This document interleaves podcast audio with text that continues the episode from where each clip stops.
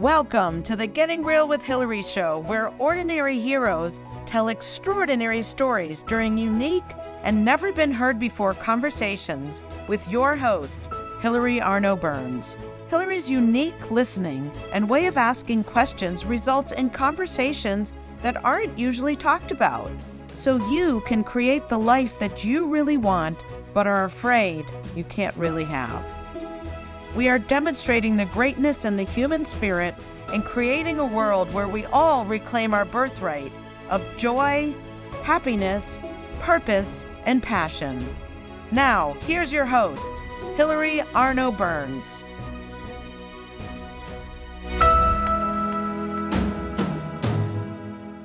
Welcome to the Getting Real with Hilary show. And as always, we have a very special guest. Um, today's guest is John Hewson, and he's going to talk about something that we definitely have not had on the show before. John has a very uh, interesting and compelling background. And what he's doing, well, I'm not even going to tell you who he's doing it for, but I'm going to let him tell you his story. Um, he's a very special guy to a very special bunch of people. So, welcome, John. Hello. Hello. It's nice to have you here. Well, thank you for having me, Hilary. It's nice to see you. Yes. It's always fun to get in and have some challenges, but here we are because we just keep going, right? So I know, um, all right, so let's talk about i know you used i think you used to be in new york city with a big corporate job and can you tell us a little bit about your background before you launch into your current passion yeah sure um, I'm an Englishman who ended up in New York. I was very lucky in London to have a job with a Canadian company that moved me to Toronto and then New York as part of my career progression. And uh, in New York, I was working in marketing arena and jumping in planes and flying all over North America as part of my regular routine. And uh, we were in the direct marketing world where, to summarize it in the epiphany that I had while working there, we cut down trees, we put them through letterboxes, and it happened to be profitable. And yet, for our clients, we produced amazing results. We were measured very specifically by response rates, which you know exactly what's working and what isn't. So it was very scientific, and um, it was a very rewarding job. I loved it. I was a hungry young 30 year old climbing the corporate ladder. And then one day I had an epiphany. We were in a warehouse full of paper. We printed roll to roll, so these stacks of paper looked like toilet rolls stacked up, but they filled the warehouse from floor to ceiling. And it looked like a forest of trees, roll upon roll of paper. And that's where I saw, oh, we cut down trees. We put them through letterboxes, and it happens to be profitable. And that inkling, along with a, a diagnosis with uh, skin cancer, my doctor asked me, "Where's your source of stress?" And um, I didn't know. I didn't see it. And then he asked me what I did for work, and he kind of went, "Oh, yeah, maybe you should look there." And then I asked, "What if I went to be a ski bum and you know worked in a ski resort?" And long and the short of the story is, I moved from New York City to the west coast of Canada, where I've lived for the last 25 years. And it's here that I've learned a lot about our relationship with nature as human beings and our relationship with each other. And I think, you know, what we're about to talk about today is the First Nations people, so the indigenous people of North America. And in the last four years, I've been living up the coast with a First Nations village as my neighbor. And this particular village is in, they, have actually won um, their land back, 3% of their original land. They are now a self governing nation. But in being a neighbor of theirs, I've learned a lot about the history, a lot more than we're taught in school. So right. my corporate life has allowed me yeah. to, to listen and be a solution driven person, which isn't necessarily what's needed in this environment. It's listening and allowing your heart to engage and realizing what's actually happening, the truth of what is happening. So, okay, so so how did you decide? So you're you're working, you have the epiphany, you see the roles, you get a diagnosis of skin cancer, and you figure out the stress is from your job. And then how did you decide to be a ski bum? Like it's very, you know, or, or was a, that always what you wanted to do? Like how does that happen? No. And then I know, and how did you pick Canada um, to be a ski bum? Or is that well, yeah? Okay, so the easy easy answers for you. Like picking Canada was easy because prior to New York, I was in Whistler. Uh, sorry, I was in Toronto. Oh, and okay. in Toronto, I had the first scare with cancer and it cost me $23 for my surgery because we have public health care. And when I was in New York, I had the second scare three within three years. So it's unusual for a 30 year old to have two strikes with a malignant melanoma. And I listened when the doctor said, Where's your source of stress? I really didn't get it. I loved my job. I was a young, hungry corporate guy. I had amazing clients, had an amazing boss. I worked for an amazing company. We produced amazing results. It was like it was like brainstorming around a table with corporate decision makers, and they would run with our ideas. And they would run with our ideas because they were ideas that were proven to work.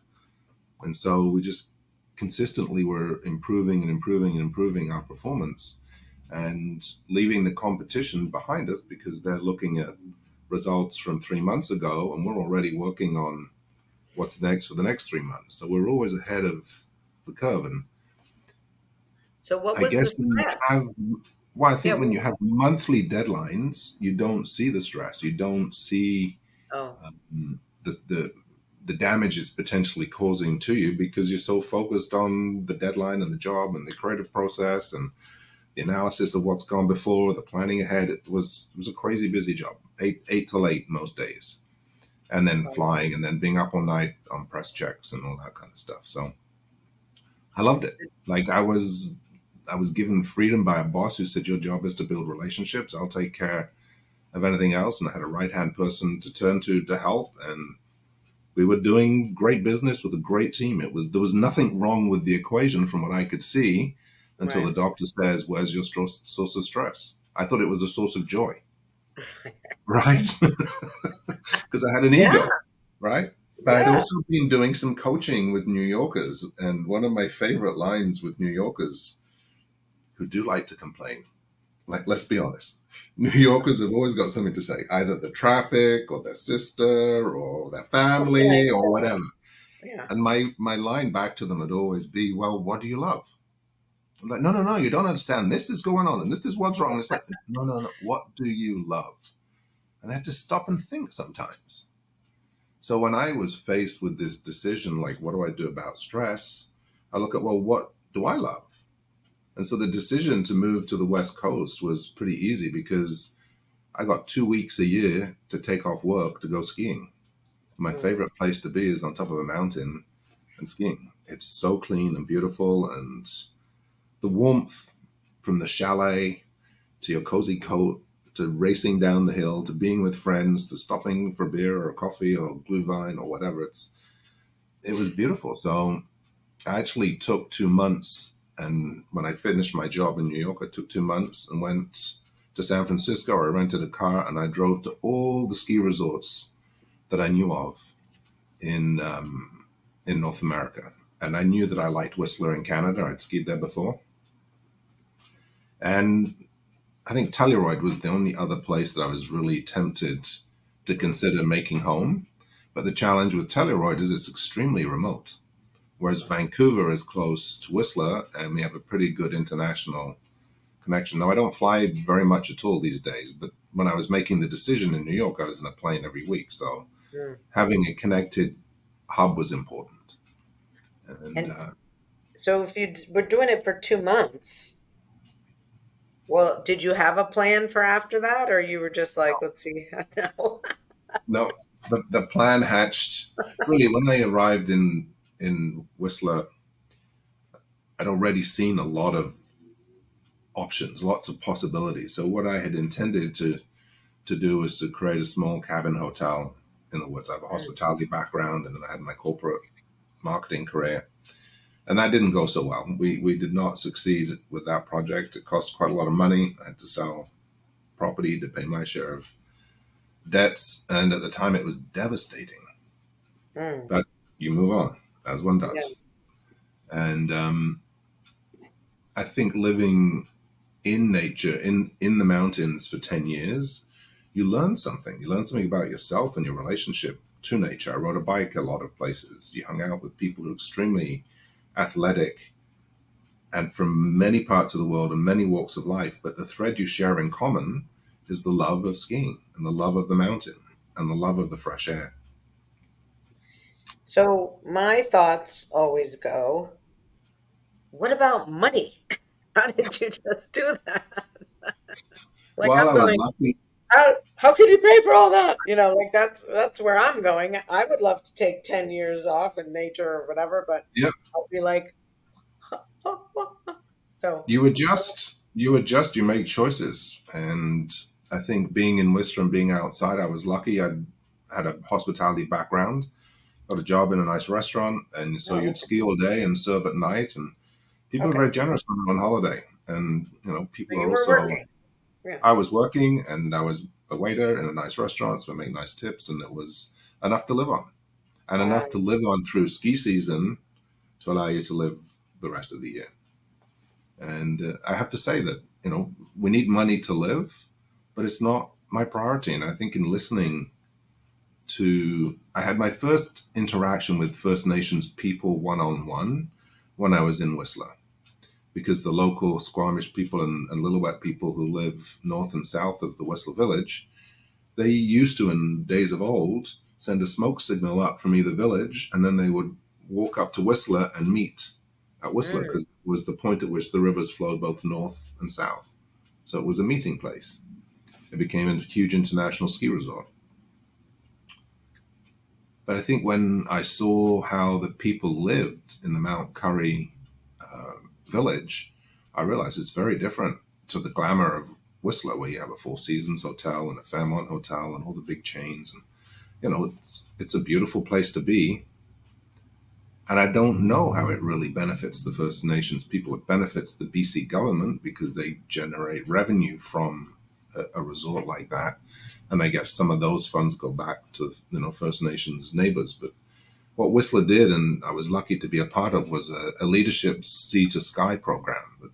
The region is called the Sea to Sky Corridor. So mm-hmm. I was in a leadership sea to sky program, and there we had First Nations people from both the Squamish and Lillooet uh, bands. And um, while I didn't necessarily make close friends with them, I, I heard them, and they had a session where we had the youth of one of the First Nations groups speak to us as a a cohort, a leadership team, learning how to be leaders, and um, they really touched my heart. That I I heard it from the young people, what it was like for their elders, and the young people are assimilated and they have kind of a foot in both camps. They're born in the modern world, the current times, but a lot of their relatives, their aunties and uncles and grandpas and great grandparents went to the residential schools, and they didn't talk about the residential schools there. They just um, they shared what it was like to be there, and they were all committed to education and making a difference. So that for me was was was a, a key spark. And then years later, I, I got to live in a village next to a First Nations village where they were kind enough to include non-Indigenous people to walk with them, and that learning scratched the curiosity deeper and uh, know, I ended up reading a lot of books while I was up the coast. But you ask about money; it's it's tricky. I drive a water taxi now, and I make you know more more than minimum wage, but it's not a big salary. It's not what I was making in New York. But I feel more like I'm part of the fabric of the community, and you know, I connect with locals. The First Nations conversation is not super present in Vancouver, but it is respected know, a lot of meetings that are municipal meetings, they start with a land acknowledgement. So we acknowledge that we're living on the land of the Squamish and the Tsleil-Waututh, and I forget the other nation, which is terrible. I'll have to put that in. But there, there are three key nations here. Up the coast, it was the Coast Salish. All right, can I ask you a question? So, just to set the stage for me, at least, you what kind of leadership um, team were you on? Just at the hotel, like, or was it? Did it involve them already? Well, in Whistler, you know, because I'd worked in a very creative environment in New York, we were, you know, we worked with creative agencies to, to develop concepts.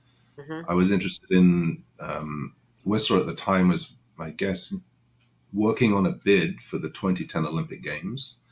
And I was interested in the arts, and I got involved with the Arts Council, and I helped them go through a strategic planning process where they went from being, you know, 13, 13 good-hearted, hard-working board members doing all the work to put on arts events for youth and the community, to creating a strategic plan, creating alliances with the key organizations within the resort, and then hiring a staff member and delivering on a five-year vision. So that that was where I was involved as a leader, and I think that's why I participated in that program. So, Um, so how did those youth, the indigenous youth, if I'm saying it correctly, happen to be speaking to your group? I think part of the curriculum was self-directed reading, and part of it was work days that we had once a month. So one of the work days was with the the indigenous youth, um, and it was brilliant because at that time, and I don't think it's it's not in in the location they had back then. It may exist somewhere else in Vancouver right now, and I'm not aware, but they had a a, a strong indigenous youth presence at um, a central Vancouver location where you know there's some tourism walking by, and I think it was called Mhm. Storyeum, and it was really telling the story of the region. And so the First Nations youth were connected in that. Um, So, that and then, and then what was the, mo- I mean, because obviously, you know, you're very, um, not involved. What's the word? You're, you know, you're passionate. And when did that moment happen? When you, because there you are, you had come from New York, you know, you're working as a whatever. Like, when did you become, I don't know, not enamored, I can't think of the right word, but when did that, like, your heart kind of open and you go, whoa, this is what well, I'm the, about? the opening the opening photograph on my web page under the First Nations um, section is a photograph of the Tla'amin people standing on a dock. And that dock is where children were taken from 50 years ago to residential school. And I had gone out of curiosity, being new in the region. I'd heard the Truth and Reconciliation Walk was happening, or I didn't even get that was the name at the time. I think I just heard there was a walk with the First Nations people. And I was curious and I went along and I listened. And as we walked, they were drumming and they were singing, and a lot of non Indigenous people there and some Indigenous people there. So I walked and chatted with strangers and realized that what we were doing was following the elders of the community who were children taken from the community and we were going to the point from which they were taken. And so when I stood on the dock and I saw these, you know, 70 year old elders, they brushed each other with cedar and they honored each other while the drumming and the singing was going on. And they cast the cedar branch into the ocean. And as they cast the cedar branch into the ocean, they forgave all that was done to them. Wow. Can you imagine being at the point at which you were snatched from your family with a, with an audience and then forgiving it?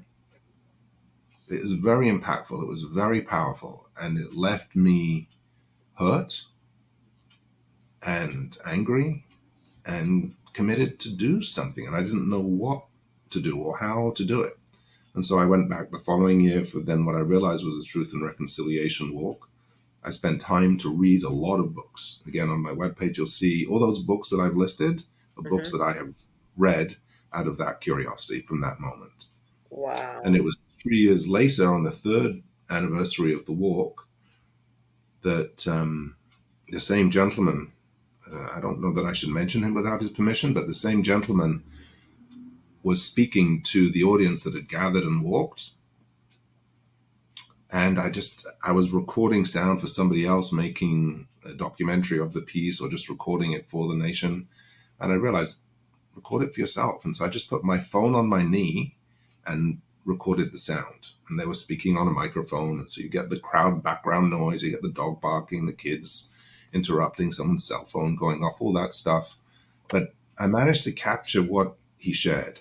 And I realized when I got home that I have images to support everything that he has said from both my reading and the photos that I take. I'm a prolific photo taker. I love photography. Most of my photography was, you know, just the joy of being in a, a, a natural spot where the forest, you know, comes up out of the ocean on the mountains as they raise out of the, the Pacific. And these people have lived here for thousands and thousands of years uninterrupted until, you know, less than 200 years ago when some industrialist decided, oh, that's a great place to put a mill.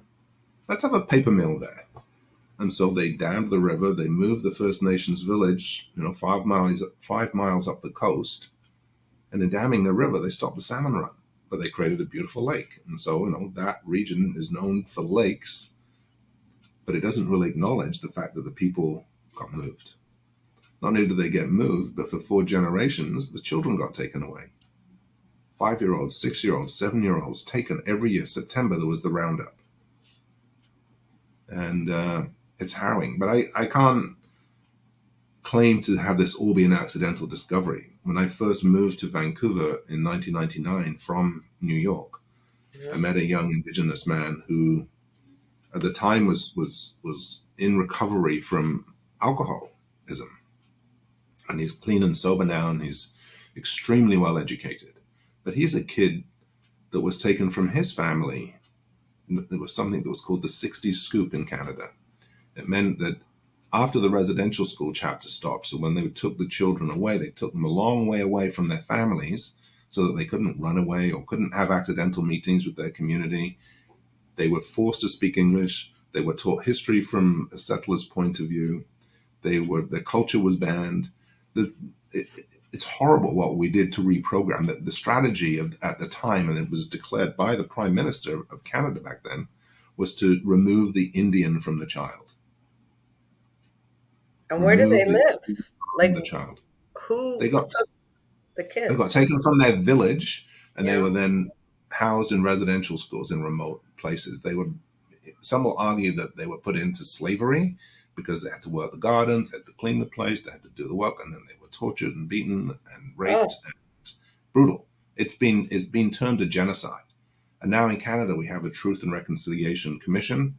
I think they started in the 80s, but we're now really seeing you know actions coming to light. Canada, um, almost 18 months ago, adopted the United Nations Declarations of Rights for Indigenous People. That is now in law here in Canada. And that's an international mandate to have Indigenous people be recognized, included, and treated equally. Now, it's crazy. Like out of the reading that I did, Chelsea Vowel is a very well educated, she's a mom, she's a lawyer, She's an activist. She is First Nations. And her book is harrowing. It's been banned in some parts of the US, from what I understand, because it tells the truth. so, you know, it's it's an educational tool, but when you read through it, what they want is self-governance and self-education, the right to self-determine. But I was saying that, you know, John my, my friend Jonathan was removed from his family and adopted into a Catholic family. So you could argue in some ways he's privileged right? Because he got an education in a, in a Catholic family, mm-hmm. as opposed to being raised with his people that were still broken from the residential school chapters, from their people who struggled with alcoholism and drug addiction and disjointedness. There's a wonderful film that was made that um, I don't remember the title. It's, it's, again, it's on my webpage, but it talks of Phyllis, who started the Orange Shirt movement. She was a child that was sent to residential school and her grandma gave her an orange shirt to go off to school with. And her first day at school, the orange shirt was taken away because all their personal possessions were stripped from them and they were put into, you know, a uniform at the school. And her way of bringing attention in this Truth and Reconciliation chapter was to start the Orange Shirt movement. And you'll see at Truth and Reconciliation Walks in Canada, everyone's wearing orange. All right. So you you get the power of the shirt. And as more and more non-indigenous people become aware of what really happened, we have an opportunity to, to really wonder, well, what what can we do? How do we help here? It's so wrong. Can you imagine someone knocking on your door and then taking your children away? And when they come back, they speak a different language and they have no knowledge of your culture. 10 years later. No. That's scene is terrible. Now, did they know that this was going to happen so they could like hide their kids or something, or it was just? There are yeah, there are stories of all of that. So like the the the annual roundup was in September, but one of the four generations, Hilary. That's a long time. So imagine you're a grandma, you went, you know what's coming, you Right. know that your kid is going to be whipped off to this place, and then your kid comes back and has children, and they're getting whipped away. In the in the film about Phyllis, the, the founder of the Orange Shirt movement, her I think her mother or grandmother says, "I stopped holding my children when they were two, so the separation wouldn't be so hard." Oh. But when did they get to go back? They went. They either ran away, and some didn't survive the running away because it was deliberately difficult to do. Some went back. I know one of the, the stories in the village that I was a neighbor to, one of the kids came back and they sat on the doorstep of their home, not sure what to do. And in the morning, you know, one of the adults in the home realized they were sitting there and they bring them back in. But it's a long process. Like today, the biggest challenge I think in um, you know First Nations community is the mental health. It's it's a multi generational trauma that is embedded within them and their culture. And people like Chelsea Vowel, the writer of um, the book that I started with, um, you know, just I forgot what I was going to say, but but she she she's been an advocate for it. I, I lost I lost my thread there. I'm sorry. I was I was going somewhere. And, About the four generations, the orange four shirt. generations of trauma. Yeah. yeah, it'll it'll come to me again. But she she is a brilliant woman, and brilliant writer, and a brilliant activist. And interestingly enough, this last week, there's an artist who Kent Monkman. He is a I'm guessing he's 40s, 50s year year old. I'm not exactly sure of his age, but he has painted massive pieces, you know, like 20 feet by 15 feet canvases that are kind of um, landscape pieces, but they include indigenous history. And he has an alter ego, Miss Chief Eagle Testickle. And he tells the story of the original, the or- origination of his name. And his alter ego is this very glamorous, um, I don't know how to say it correctly, but a, a, a cross dressing man expressing Oh. himself as his feminine side. And when he spoke in the theater last week, he really spoke from a position of representing everybody. Like he acknowledges the world that we live in today, and he and he tells the story. But there are two books. I'm, I I couldn't help but buy them. Like I'm going to do a little plug here. Like this Mm. is which way do I go? This way. It's Yeah, Miss. Miss Chief. Miss Chief Testickle. Eagle Testickle. So this is the memoirs, volume one, and then there's the memoirs, volume two. Right. Here. Wow. right? So you can see his naked butt right there in the in in in Oh, this yeah. cover image, which is one of his paintings. With the high heel. recommend anyone interested in the Re- truth and reconciliation conversation to look at you know the National Center for Truth and Reconciliation, which is the more serious side of the recovery. But I think Kent Monkman tells the stories with a little bit of tongue in cheek, a little bit of humor, a little bit of humanity, which makes it easier to digest. A lot of us settlers, it took me a while to accept that I am a settler, and I'm definitely a settler. I came in 1992 for a corporate job that was supposed to be a three year contract that turned into almost, well, 30 years. And I'm grateful. I'm so grateful. Like I fell in love with Canada in the wilderness.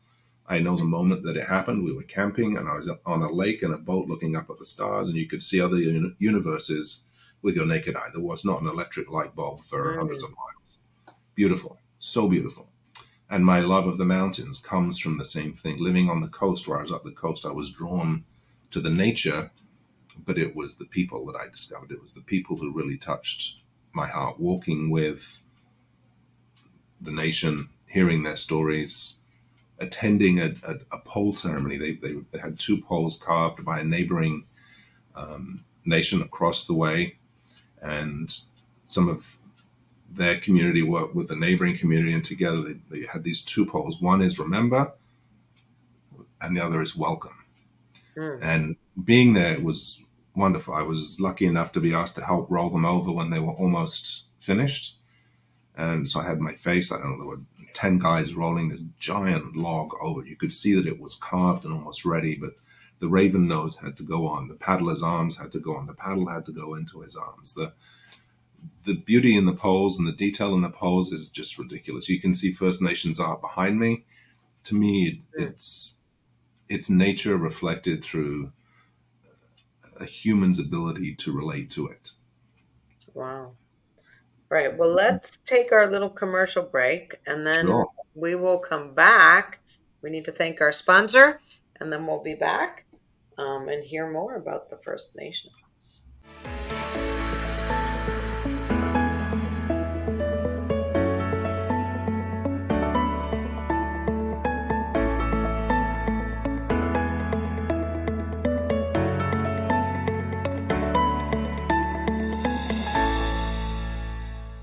Has social emotional learning become just one more thing on your teachers' plates? Do teachers and students both find it boring and ineffective? Then bring Kikori to your school. Kikori transforms classrooms through experiential SEL activities that help students play, reflect, connect, and grow. Even better, students say it's more fun than recess. Schedule a no obligation conversation at kikoriapp.com slash bring Kikori. K I K O R I. Do you ever feel like you can't say what you really want to say? Or that you're stuck or in a holding pattern in your relationships, career, personal life, or finances? Are there things you want in life that you've given up on? Are you resigned that this is as good as it's going to get?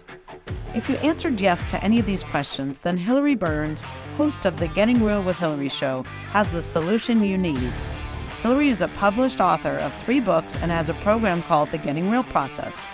This process frees you from what is holding you back, allowing you to create a life you love. Don't believe it? It is hard to believe that it could work, isn't it? The proof is that hundreds of Hilary's clients have used the Getting Real process and are now free to create whatever they want in relationships, career, finances, enjoying life, or just loving themselves more. So go to realtalkwithhillary.com and order Hilary's book, Real Talk, and set up a conversation.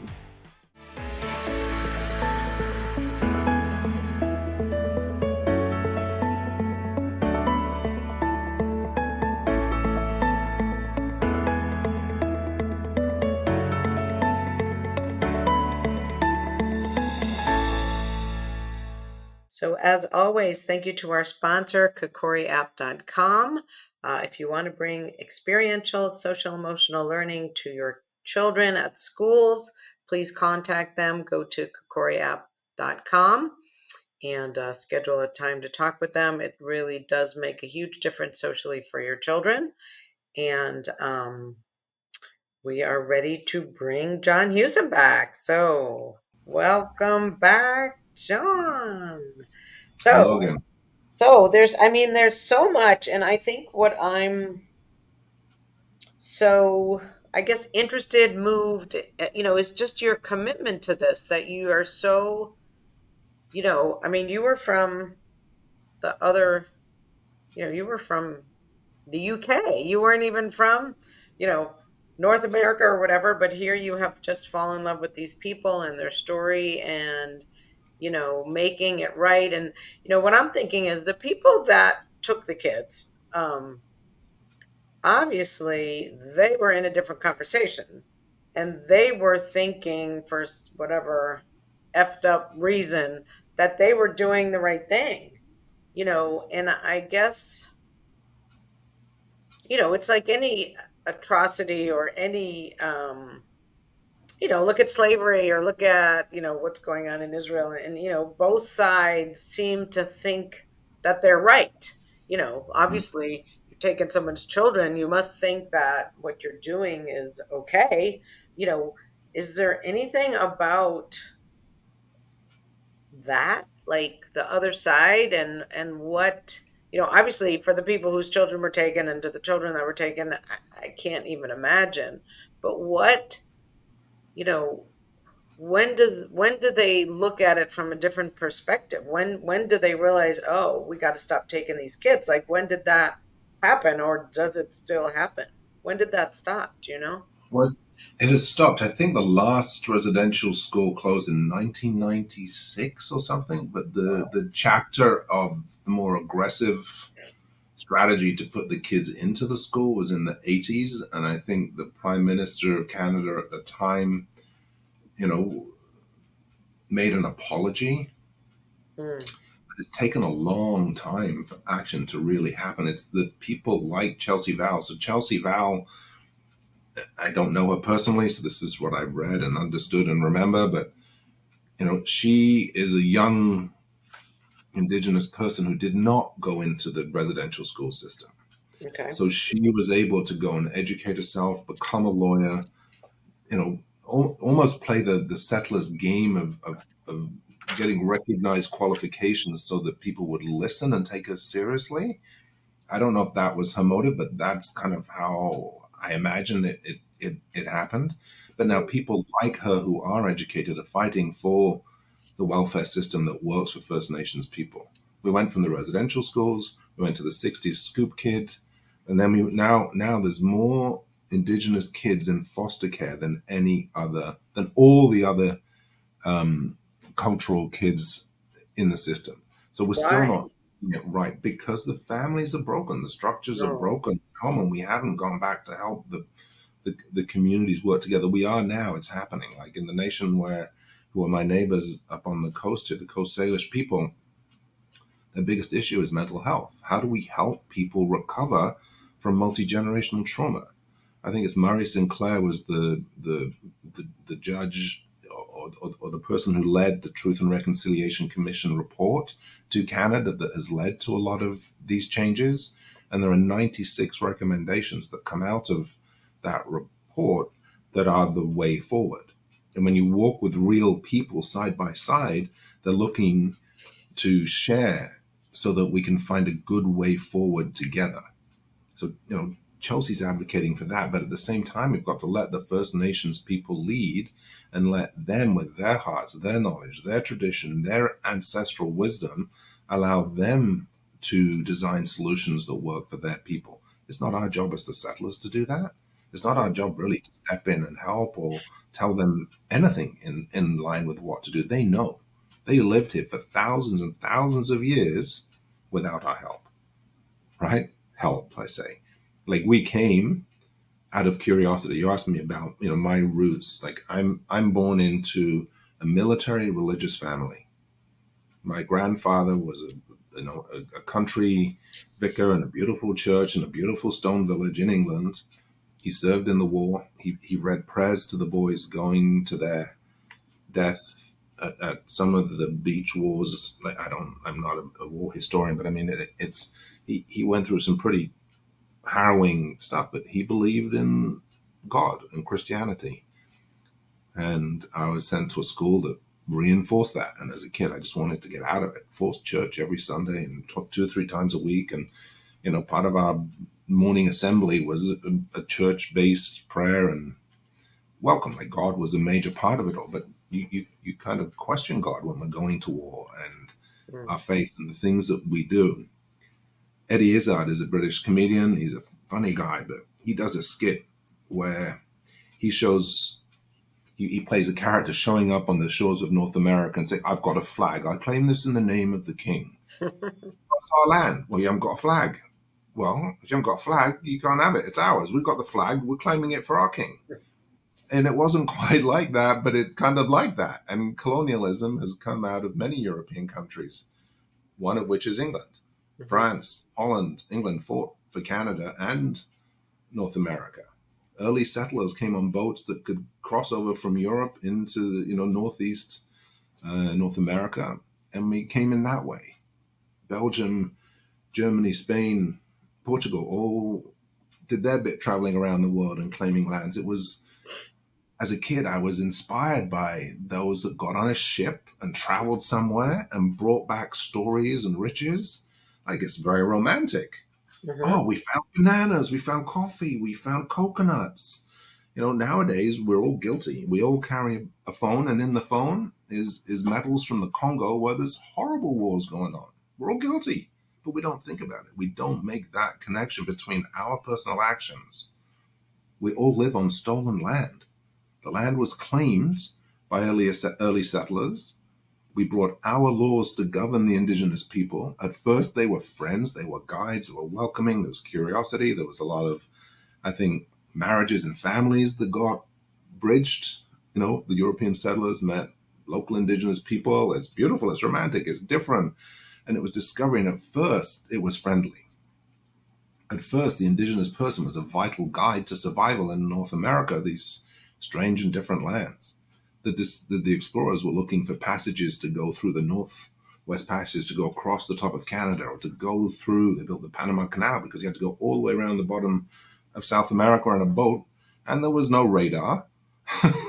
there was no modern facilities. They were in a wooden boat with a sail, saying a prayer to God every day that they would make it another day at sea, that they wouldn't die of hunger or disease or shipwreck, right? It was intrepid people going out there. And, but it changed. It changed from being a warm friendship to one of then uh, dominating. It became about the trade, the fur trade. It, it then became other industry. Or we realized, oh, we want these prime pieces of real estate for ourselves.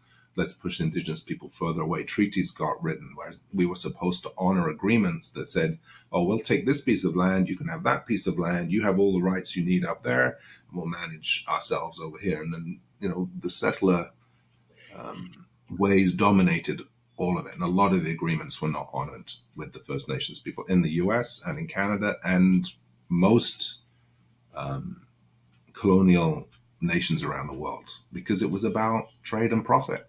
Then became industry, took over. We need more beaver pelts. And beaver pelts would, were put on a hat to make your hat look beautiful. Mm. So he killed beavers to have his fashionable hat. so, but how, you know, if they were friends and, you know, first, so they helped them, and then all of a sudden they didn't need them anymore. Like, why would they? There were partnerships at first. Yeah, so and I how did it switch? Do you think they were in their way, or do you think it was just greed? I mean, it's greed. It's it's greed, and then I think what you will find is that those that had the lived experience of being an early settler, they went through real hard, hardship. That was not an easy thing. Even I think you can look at our grandparents. If you look back at our grandparents that were right. settlers, if they came, they might have got a piece of land, like in Saskatchewan and Manitoba. It's big, open, rich farmland, mm-hmm. but it's hard work. If there's no farm there, and you're going to turn, you know, countryside into wilderness into a farm, that takes a lot of work. So people work really hard to survive winter and to provide enough food to get through, and then to provide more for the industry machine that fed the rest of Canada and the rest of the world. Um, trade has taken over, and it, and it leads to questions. Like if you you know look a little bit beyond the you know the impact on the First Nations people, Murray Sinclair, who was the um, I think the chair of that report that got submitted and accepted and became the foundation for the Truth and Reconciliation Commission. He said it's going to take seven generations to repair the damage. Wow. Seven generations. That's a long time. But that's not instant. And we're used to instant, like instant in our phone, you know, yeah. everything. It's like everything could be delivered now the next day, but it's it's the healing process. And we've all got healing to do, Hilary, because if you think about it, for all the settlers that came here they were getting away from something or coming in hope of creating something. And for those that third, fourth, fifth, 10 generate, 10th generation American or 10th generation Canadian, we feel that this is our home. We, we have rights to be here. Yeah, maybe because you were born here, but what about the people who got displaced for you to live where you live? How are they being cared for now? And how, I mean, obviously it seems like the settlers were the bullies. How why could they I mean, how could how could that happen? How could they let it happen? They couldn't fight, you know, like or it was just kind of maybe it was um you know, happen slowly that they get pushed out, you know, like how you know, here they are friends, everyone's friends working together and then all of a sudden boom, they're stealing their kids. Like how or or was it just a gradual you know, I think it's a gradual thing. I, I don't know my history well enough. I read a lot, hmm and I have to say a lot of it is disturbing because of what happened. But I think there were genuine friendships. Like the the Métis uh, First Nations people are the the cross or, or the union of the early French settlers and the the First Nations people. There was a lot of a, a new a new breed of First Nations person was born because this European blending created a new Oh. sort of tribe or, or, or category of, of people and a, and a culture that goes with it. And they generally, s- still today, Métis people are often French speaking as well as English speaking. Many of them will speak Cree or you know other languages that are of their of their, na- their their native origin. Mm. So how did it turn? I think it turned because of greed. Yeah. Europe wanted more furs. You know, they, they wanted more trade, lumber, natural resources. Um, and then once the settlers come, they're focused on themselves. Right. In in the collection of books on, on my webpage, there's there's a um, let me just look look for the correct name because um, it's a beautiful book. It's a um, it's called This Place: 150 Years Retold, and it's an illustrated book. There are ten um, enlightened stories that are from indigenous writers, and then they have been illustrated by indigenous artists as well. Mm. It tells the history from the point of view of the First Nations people. History is usually told from the point of view of the victor, right? He who wins gets to tell the story. Mm. So it's very interesting, and it's and there's something that is really quite amazing with the First Nations people is that they have a sense of humor, right? How do you have a sense of humor after all of that? And yet they will share with you with kindness and generosity. Hmm. At the at the occasion where the, the pole raising happened, I, I went to the beach to watch the poles go up and during this ceremony we were invited to go and have lunch afterwards. I'm curious, I went and the generosity at that lunch was beautiful. The two neighboring nations that had carved the poles came together. They were drumming and singing, and the kids were involved. And right there, at the table where I was sitting, was the elder who had walked, had led the walk to the dock where he was taken from. So to listen to him sharing stories over lunch, to see the neighboring nation sing and celebrate the making of the poles, to have the, the receiving nation celebrate and then the kids dance dances that had never been seen by anyone in the room before because they'd been lost. So the kids are now em- embracing their culture Wow. Beginning to learn how to be a Coast Salish person. The languages are being restored. There are people who, there's a handful of people left who speak the languages from it being passed down to them. So now it's a very deliberate attempt to preserve languages. And last I heard, the Tla'amin language is is um, and I think there are like eight natural speakers left. And now there, there's a movement within the community to bring it alive, and the kids are learning, and the non-indigenous kids are learning. Wow. Right, so it's in the schools. And so co- going from the country to the city is very different because we in the city here we don't. There's one. There's way more people, but the indigenous people are not as integrated into the main part of you know certainly downtown Vancouver. Where we see them is on the streets with addiction issues. We don't we don't get to Mm. interact with that cultural recovery. So the perspective is different. And one of the kids of a friend of mine here in the city goes, "We're tired of this. We get this every year. We get the same story taught to us every year. So the creativity in educating kids is lost. They're just telling the story over again. So they're like going over their heads. They're, they're closing it out. Oh, Whereas when you meet people face to face yeah. and you you see these young kids dancing these dances that haven't been seen by anyone in the room before, it's very heartwarming. And I was taking photographs during that session, and Elder touches me on the shoulder and says, Get up and dance. Come Uh-huh. join in. Down with him afterwards and I says, Well, I'm so sorry for what our people did. What can I do? And you know what he says? What? Keep coming and bring your friends. Oh. So, all right. So, on that note, um, I just want you to have time to be able to tell people, you know, if they want to do something or if they want to, you know, your your website. You say what it is because I have it buried. I, I want people to be able to go and and you know if they're moved by this and they want to learn more or they want to go, you know, how would they do this so that they can, you know, maybe find their passion and their purpose as well, like you have. Um, Well, I think you and I have connected through the Conference for Global Transformation. Yeah. And it was for that event that I wrote the first paper. I wrote a paper that was about my experience of walking with the First Nations people, following the elder to the dockside from where he was taken from.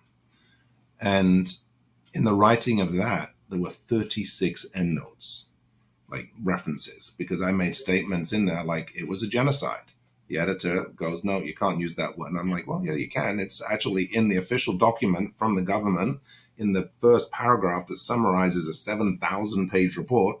It's a genocide, right? So, yeah, we're going to call it a genocide. It's a genocide. We try to eliminate thousands of people, right? So, it's a genocide. Let, let's just get straight with that. And so, with those references, I realized no one's going to read those. And so I created the webpage, and it's called bobbc.ca. So B O B yep. B C dot ca. We're in Canada, so we end our URLs with a dot .ca rather than a dot .com or a dot .whatever, right? So, Okay. but it's and Bob BC stands for the best of beautiful British Columbia, which is where I live, and so you'll see on there uh, uh, there's some uh, there's some nature photography, there's some food stuff. I love food, art, nature, and I'm so committed to this First Nations that I created a separate page in there. And it's a long scrolling page. I'm not a professional web developer, but there are lots of resources. Okay. And I think when you look there, you'll find the original paper. There was a film that I made a year ago that isn't there yet, and we're waiting for permission from the nation to share it. There are two levels of permission that we're waiting on. One is the storyteller who led that walk, having his permission to tell his story. hmm It's his to share, not mine Right. right? But he shared it publicly and I captured it in a public environment. So I'm hoping that he says yes. Okay. It also because I shot photos and film over three years, it wasn't a planned documentary. It was an accidental documentary. I realized I had the tools to illustrate something. That film, I hope, will be added there. It's not there yet because we're waiting. So many of their community is seen in it that we need their blessing. So Okay, that's a process. will take some time, but on there you will find key documents for Canada. You'll find reading videos. Like there's a lot of resources. You'll see the link to Kent Monkman's work, Okay. who's the artist I mentioned, who's funny and and um, I don't want to spoil it for you, but it, it's Right. not necessarily PC and it's not necessarily um, for, for kids. Other than they will learn and they will remember from his art. I missed it when the his art was on tour and came to the Museum of Anthropology here in Vancouver, sadly. But I would go to Ottawa to see his work. And the Denver Museum has the key piece that was included in my paper, which is a massive painting of children being ripped from their parents' arms by priests, nuns, and the Royal Canadian Mounted Police. All right. That's And, the truth of what happened. okay. And so, what would you want to leave people with? Like, what would be your vision? You know, five years from now or 10? What is your hope and prayer for the world, for the First Nations people that you are, you know? Worldwide is a bit harder to, to say, but I would love that all people are treated equally, that the First Nations are treated with the respect that they deserve. We live on their land.